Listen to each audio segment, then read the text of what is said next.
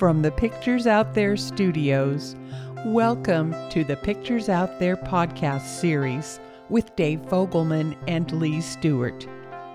Pictures Out There ties the future to the present and is a new approach for vision and action toward a better future. And now, here's Dave and Lee.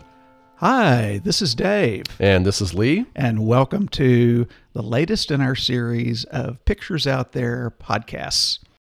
Pictures. Our topic for today is the power of your dreams described in both visuals and words together. So let's go back and, and think about our model that we have described before for this entire effort. We called it three P's and an I.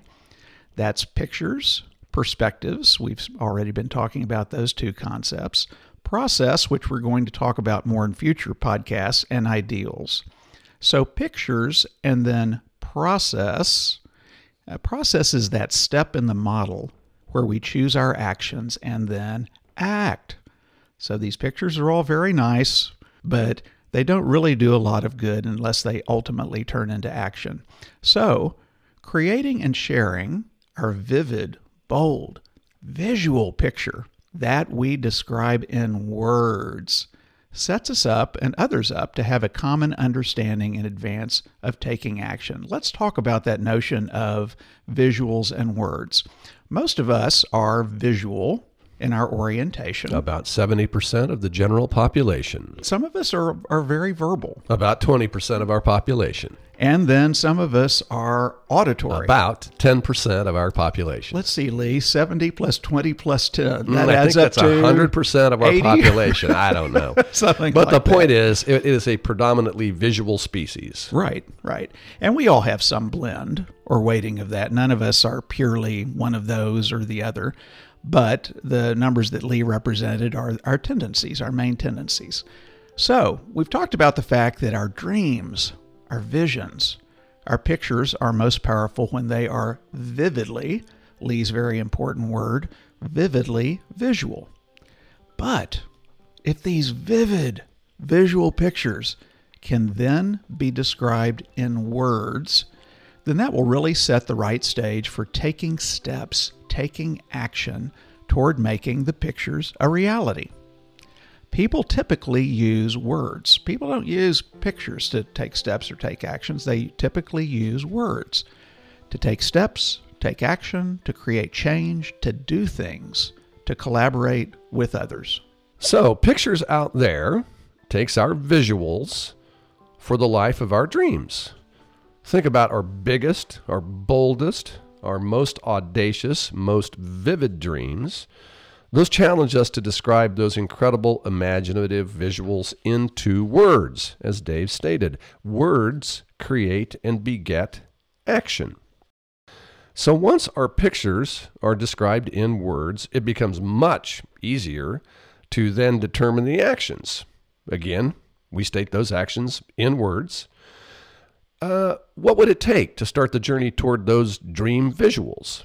So, Dave and I suspect that before Dr. Martin Luther King Jr. wrote his famous I Have a Dream speech, we think he probably had a really vivid visual in his mind of different races of people and children holding hands, perhaps working together, struggling together, maybe praying together, singing together. And he took that vivid visual, that vivid picture in his mind, and what did he do? On the Washington Mall in 1963, he described it in words. In very powerful words. Very powerful, memorable words. We further suspect that before John Kennedy delivered his Man on the Moon in the Next Decades challenge, he too had a vivid visual in his mind of what that would physically look like. Maybe something like the images we're all familiar with of Neil Armstrong and Buzz Aldrin, the astronauts, walking on the surface of the moon. Then, President Kennedy turned that visual into words that described the opportunity and the challenge represented by those words. Yeah, so in both of these examples that we used at the very beginning of this podcast series and at the very beginning of the book, you have Martin Luther King Jr., who we believe almost certainly had this visual of, as Lee described, these scenes of people being together, children being together. He didn't stop with that and just go, you know, that's a really nice picture. That's I like that visual. That's really nice. He described it. He used words to do it, and as soon as he described it in words, that set a springboard for action. John F. Kennedy did not, you know, sit there and, and simply kind of go, gosh, I, I imagine uh, somebody sticking an American flag in on the moon. That's a, that's a really nice picture. That's a really nice visual. He said, well, I want to describe that. I want to put that into words. As soon as you put that into words, then it turns into something that is actionable. So, a third example that we had used at the very beginning of this podcast series was Malala Yousafzai, and we suspect that before Malala described her picture uh, in words of education for all young girls in Pakistan and the world, that she had a vivid visual. Uh, it might have been classrooms that are full of young girls and women eager to learn. She might have had a visual of seeing that happening. She then turned that vivid visual into a powerful verbal description. So, let's let's create a little visual here for us now. Let's go to an art gallery. Okay, everybody imagining that you're standing in an art gallery and we're all looking at a painting. Okay, most of us have probably had that experience. And then we are asked to describe what we see or how it makes us think or feel. Any of us had that experience? Absolutely. You're, you're standing Yeah. there with the group you're in, or mm-hmm. you're part of a little tour, and and you're you know turning that into a, a set of thoughts and feelings, and you know then you get asked to describe it. It there may be kind of this. Uh, I'm not sure that what I'm going to describe is going to be what everybody else would describe, but okay, here it is. And as we describe what we're seeing and other people describe what they're seeing, lots of times there's similarities. There's there's different things that we pull out of that, but there also can be differences. I see something or it conjures up a thought or feeling in me. For somebody else it's something different. But that sharing that we do is typically a very rich experience. It deepens everyone's experience with that painting. Yeah, so a couple of things happen when we do that, when we when we have these visuals and we share them, is we have the opportunity to put into words what we're initially thinking and feeling. Other people do that as well. Sometimes we learn, we get insights from what other people have seen or thought.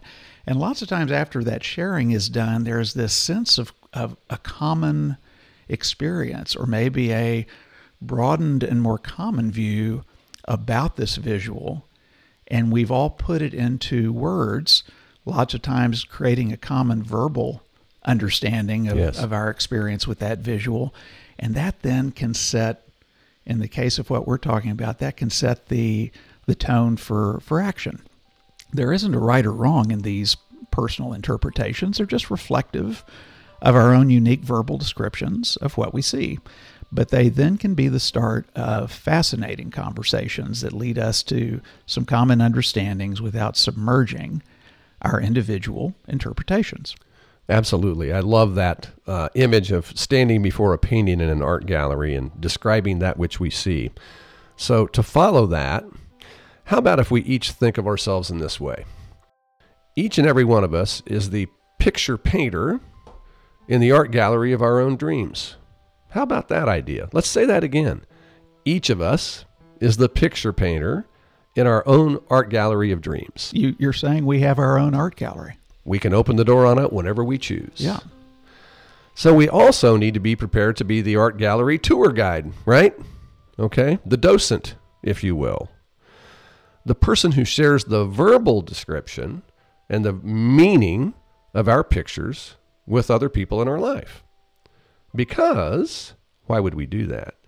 If we are to turn our pictures in our gallery into action and influence others to engage with our pictures, we're going to have to put those pictures into words. Isn't it an interesting thing, Lee? Lots of times we will ask artists to describe, you know, what did you mean by that? I mean, this happens with songwriters. Yes. This happens with with painters. Yes. Everybody where they will create a work of art, and then lots of times there's huge interest in understandably. Well, what did you mean? Why did you do this? Why? What do these words mean to you?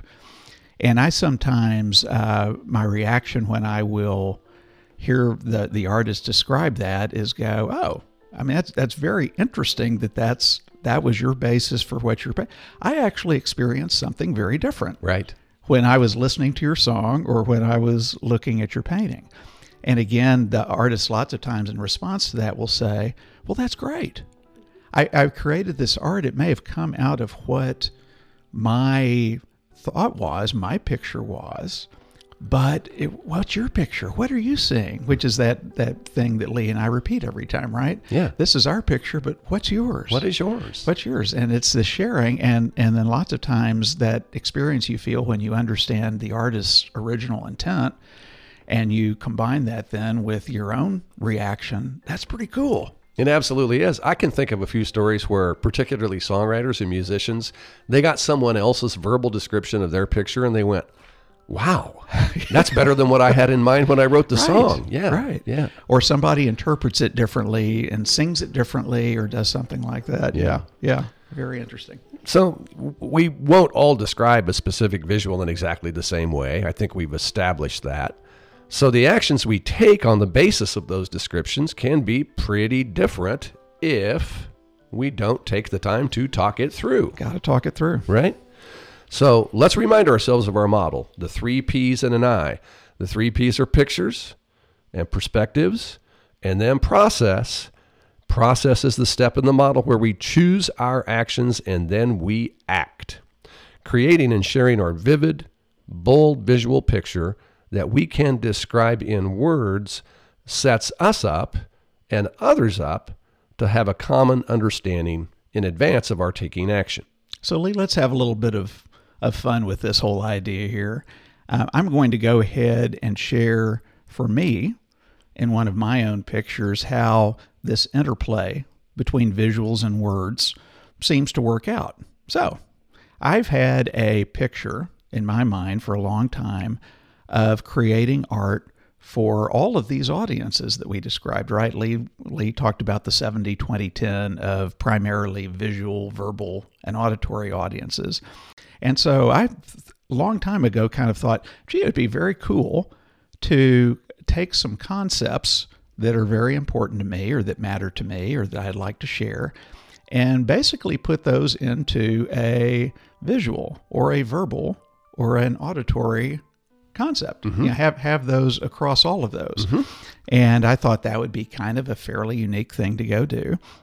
And so I've, I've used a tagline uh, to help me kind of think through the connections of all those of tying the future to the present through stories, pictures, and music. Create verbal pictures. Create Absolutely.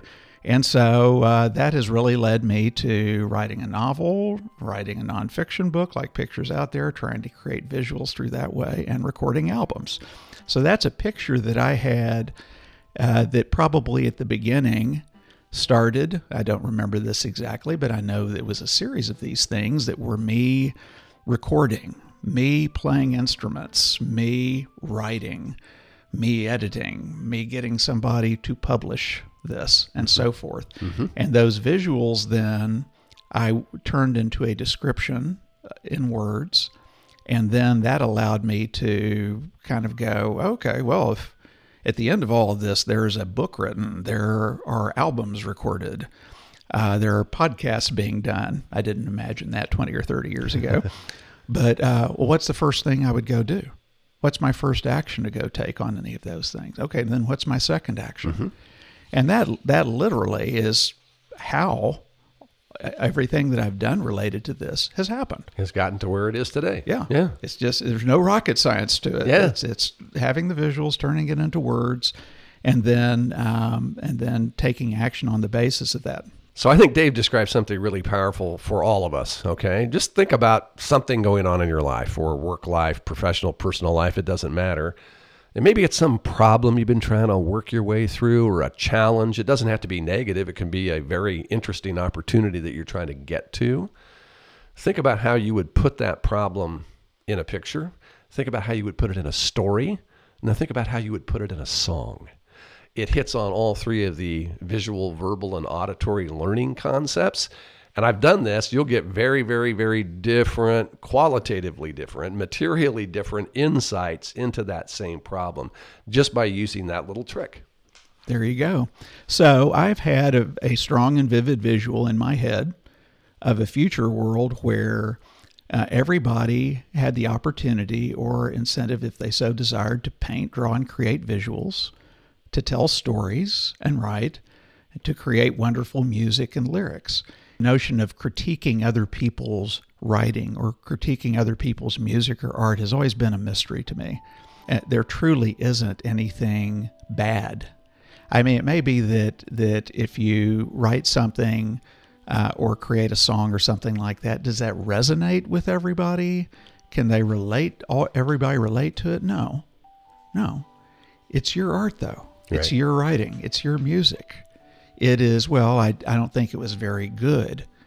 I don't even know what that means. Mm-hmm. It's like it, it may be that that you're you know trying to learn a medium that you're unfamiliar with, and you're yeah you're you're learning some things about doing that, but it's it's good from the beginning if it's yours, That's right. you know. And so so that's that's been one of my pictures for the world that I've hoped would happen, that we would uh, kind of lose all of that.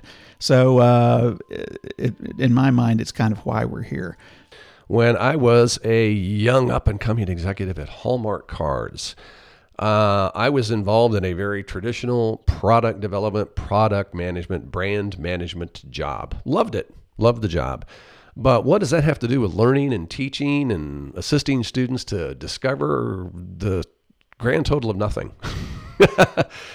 but on that day and in that time, I thought, I enjoy learning myself. I enjoy imparting what knowledge and guidance I can for others with a heart set of hoping to help them and set them on a path of discovery of their own. Well, fast forward about 35 years, actually about 30 years. Now I am in academia, formally and full time. And the picture that I had so long ago was of me standing in a traditional classroom with students occupying the seats. And now, when I am in that exact context twice a week, I think back every t- unfailingly. I think about the visual that I had 35 years ago, and as I walk into that course room, I go, it ha- it, it became true. Throughout the other careers that I've had before I became formally involved in teaching, Uh, anytime there was an opportunity to, oh, can someone facilitate a training session? I, I will do that. Yeah, I'll do that. So, again, with no consciousness that it would necessarily lead to that classroom, which really is a representation and a manifestation of my original picture.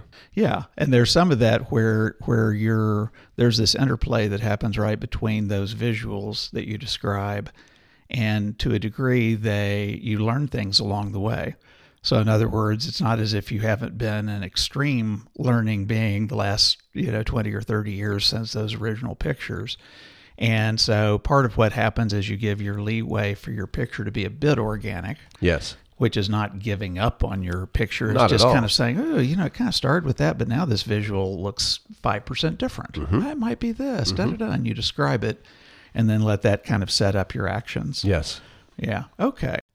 So we believe that if we collectively and together just dreamed our truest, most vivid, boldest dreams, and then put those visuals into words that are the basis for us taking action on those pictures, and then we tried our best individually and together to make them a reality, then the world would become the place it can be a paradise beyond our wildest dreams. Our vivid and bold visuals that we then can describe in words become a springboard to taking action.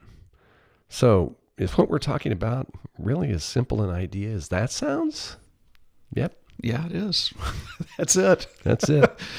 Make those pictures into words, which lead to action. We'll talk to you soon. Take care. Thank you for joining our podcast today. For more information about Pictures Out There products, services, and communities, or to contact us, please visit us at picturesoutthere.com or reach out to us on Twitter at the handle at Pics Out There. You can also find us on Facebook. Please join us for our next podcast. We hope you have the day of your dreams